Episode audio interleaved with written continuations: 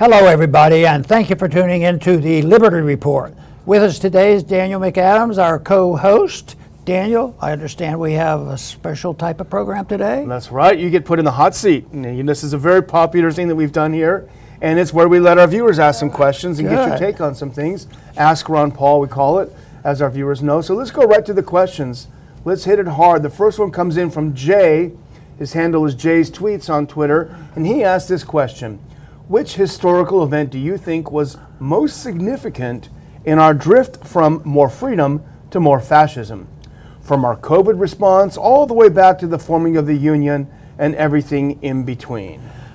It's, it's a big question because there have been so many events. There's been a lot of gradualism, and the founders, uh, uh, you know, ex- expected that to happen and warned us against it, because the document of the Constitution was there to prevent this from happening. But they also knew about the imperfection of man, where people, you know, bend the rules, and soon after they get their liberties, they undermine them. But I would say uh, the first uh, century or so, uh, things did pretty well. Uh, but uh, a lot of people now think about the very current events going on, and that would be, you know, the violation of our civil liberties with uh, with COVID, and also also the things going on, you know, with this uh, insanity about globalism and also uh, the uh, idea of uh, weather and and the problems that we have there. But uh, I would say that uh, even in the first hundred years, we had problems. Uh, certainly, there was a challenge to the republic during the Civil War period, and there are some people who believe we never fully recovered from that. But the the whole country was torn apart, and, uh, but we did survive that, and we re- uh, went back to a decent system up until the uh, 20th century. And uh, but during that time, I would say it was that period of time that the real erosion of the republic occurred, and it really opened up the door to a more fascist system. And that was with the progressive era, because I think most things are are a result of bad ideas and education. But the, the educational system in this country changed uh, in, in the progressive era, and then also the taking over during the 20th century of our government school system has led to the ideology that actually tolerates. Uh, you know, a system that challenges uh, a republic, and it's a, and they, that, that has been going on for a long time. The Department of Education is good symbolism for what uh, what what it gets established to challenge uh, the republic that we had. But more recently, I've done some thinking on this and a little bit of writing about uh, a, a sort of an invisible coup that has gone on where the republic has just been taken from us and there's been certain events that have been bad but there's been some that bigger than other. And I think um, the, the, the, the coup that I'm talking about is something that I remember the beginning of, and that is the 1960s. I think it was a big event in the 1960s to have the assassinations of RFK and uh, JFK and also Martin Luther King. And this involved no, not just miscellaneous isolated individuals who do a shoo- shooting for various reasons, but it was a strategic destruction of the government. I uh, am, am convinced our government was involved, the FBI was involved, and the evidence is, seems to me to be overwhelming. So, that to me, I think, introduced a new era of, uh, of uh, the disintegration of our republic. But this has been climaxed with the disintegration of the Department of Justice, with what went on with uh, the COVID uh, epidemic, pseudo epidemic, as well as. Uh, you, you, know the things that go on in a period of war and what happens with uh, undermining the liberties of individuals that happens th- throughout our, our history but that to me i think is uh, a careless attitude by the people not being taught what it is. I think it's a uh, philosophic problem that we have, and I, I, I, I believe that the original intent of the founders have been deeply disturbing. Certainly on the money issue, the money issue is something that I got fascinated with all the way back into the 1960s and 1970s, and that is one of the keys to countries ending is uh, the destruction of money or the taking over of the money by a dictatorship. And there's always that tendency on all countries is for the king to have the control of the currency, and that has happened too. So I think that we're in bad trouble, but I'm also encourage that there's a lot of people thinking about this now. They know that uh, changes have to be made to correct this problem. The opportunity will be there and is here now for the, every one of us to participate in understanding what a free society is all about. We had the introduction by our founders. We should uh, search uh, that type of history because I think the American people will join if there's enough people to know that they stand for it. I think the cracks in all this lockdown business and some of the demonstrations that we see to challenge the wokeism that has been a terrible uh, uh situation in challenging, uh, you know, our liberties and promoting a fascist system. But the answers are out there. All we have to do is become active in promoting the cause of liberty.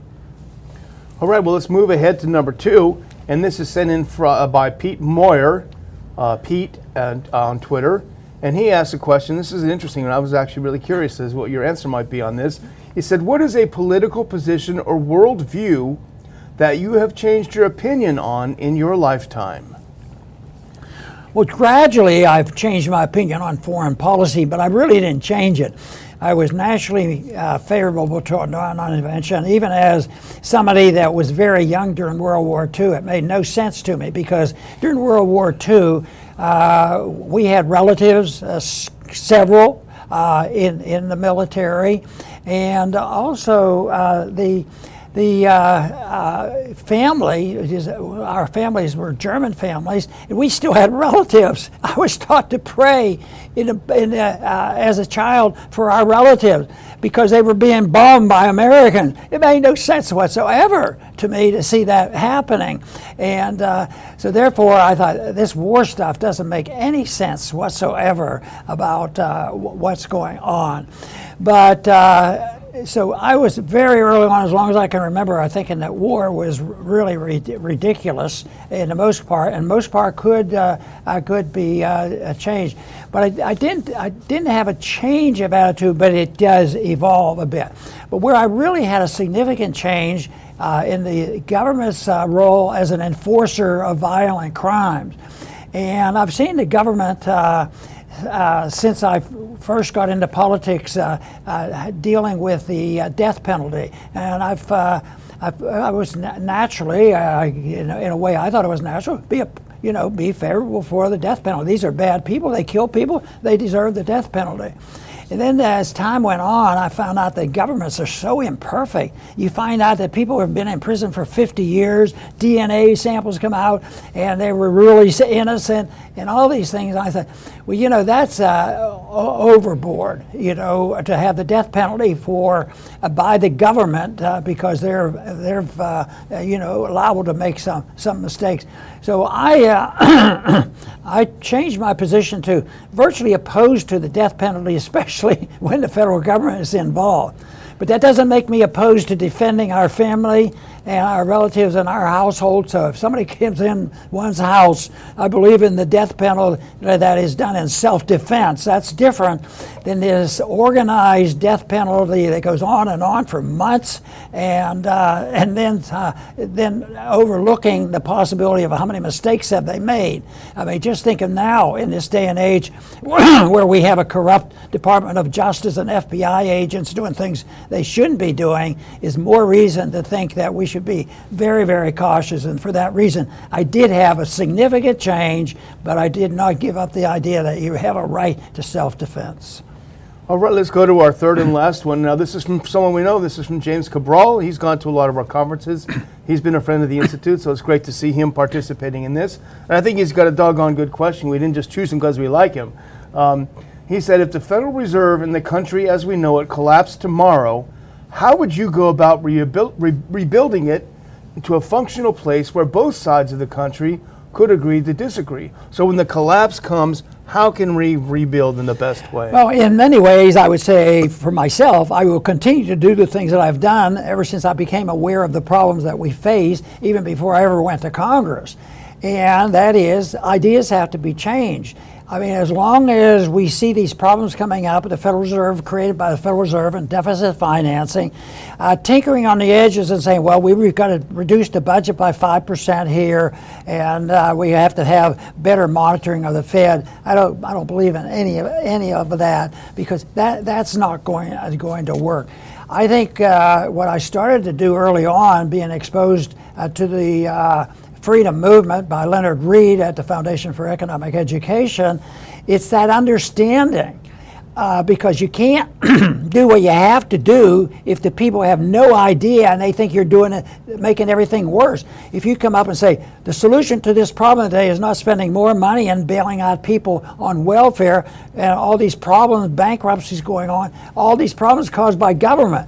They have to understand what you're doing, and then what you want to do is uh, there's quite a few things you can do, and that is re- start reducing the size and scope of government. Uh, the, and, and that's where you run into the political problems because you face the, you know the resistance. Under today uh, conditions it'd be very difficult for you to take one day and say all right no more fed no more this no more this and just go on. I mean it would there would be a pretty violent reaction to that. But you could say look the first thing we're going to do is get rid of the income tax and redu- reduce this. Another thing is is where we ought to cut is get rid of all the corporate welfareism. I went to Congress thinking welfareism was those people who wouldn't work and got their food stamps for free. Well, I changed my attitude about that because the real welfare benefits were the banks and big governments and the pharmaceutical industries, the military industrial complex. I would say cut it off and uh, and you could save a lot of money. Cut off the foreign policy of marching around the world and maintaining this empire. If you want to help the people at home, quit wasting so much money overseas. That could be essentially me- immediate. And the biggest thing is restore confidence in the government. If people believe you're going to do it and you do it, all of a sudden the common says, "Well, things are bad." and it's going to be tough. But if we do this, uh, he convinced me things will get better. Just getting the confidence factor. But where is the confidence factor today? Okay, you're having a break in in your house or your store.